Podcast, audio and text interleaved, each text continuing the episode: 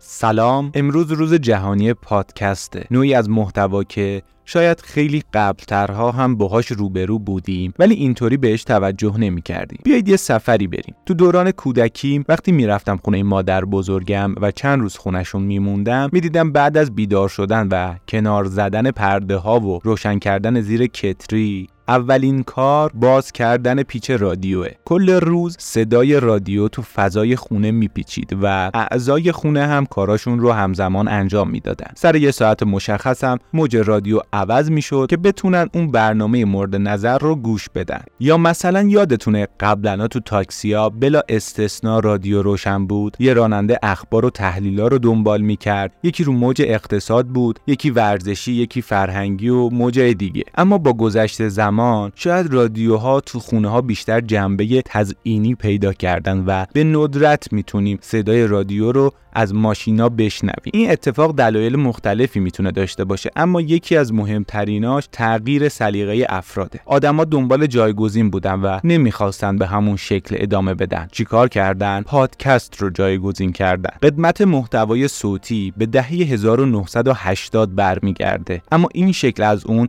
یعنی پادکست مربوط به سالهای ابتدایی 2000 میشه. اولین بار تو سال 2004 آقایی به نام همرزلی مقاله ای تو روزنامه گاردین درباره رشد رادیوهای آنلاین می نویسه و تو اون به این مطلب اشاره می‌کنه که اصلا اسم این نوع از فعالیت رو چی باید گذاشت و بین گزینه هاش به طور گذری به نام پادکست هم اشاره می‌کنه. بعد از اینکه مدل اولیه و به قولی concept پادکست متولد شد رفته رفته این محتوا جاش رو تو سبد فرهنگی افراد باز کرد. پادکست یه نوع از انواع مختلف محتواست که میشه تو اتاق خونمون یا تو مجهزترین استودیو ضبطش کرد. اوایل زیاد بهش توجه نمی‌شد و قشر محدودی بهش گوش می‌دادن. اصلا اون اوایل هر کی پادکست گوش می‌داد یه جور دیگه نگاش می‌کردن. خب طبیعتا اون موقع هم تعدد پادکست ها و پادکست را کم بود هم موضوعات محدودتری پوشش داده می‌شد. اما هرچی اومدیم جلوتر پادکست و ساخت پادکست خیلی جدیتر و گسترده تر پیش رفت طوری که دیگه برای حوزه های مختلف حداقل یه پادکست خوب رو میشه پیدا کرد. محتوا از هر نوعی که باشه چه متنی چه تصویری و چه صوتی باید دنبال یه چیز باشه و اونم چیزی جز روشنگری نیست. به نظر من پادکست و پادکستری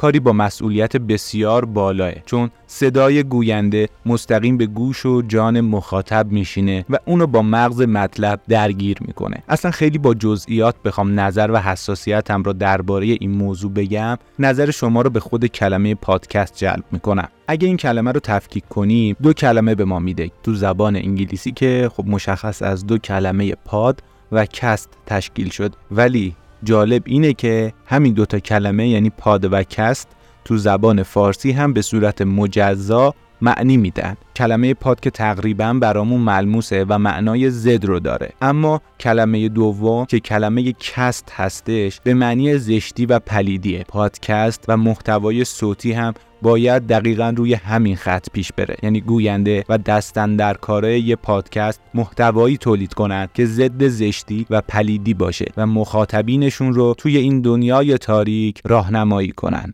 اگه بخوام توی یه جمله بگم پادکست باید پادکست باشه. ما توی میهم بلاکچین هم همین کار رو می‌کنیم. چه تو محتوای متنی و چه تو محتواهای صوتی و تصویری. همیشه سعی می‌کنیم مسیر رو تا جایی که می‌تونیم برای افراد روشن کنیم. توی پادکست علاوه بر کریپتو به دل دنیای تکنولوژی و اقتصاد هم زدیم و در حد توانمون اونجا هم یه باریکه ای از نور ایجاد می‌کنیم. در آخر این روزو به همه پادکسترها شنوندگان پادکست و علاقه مندا به این حوزه و همه کسایی که دارن توی این صنعت فعالیت می‌کنن تبریک میگم.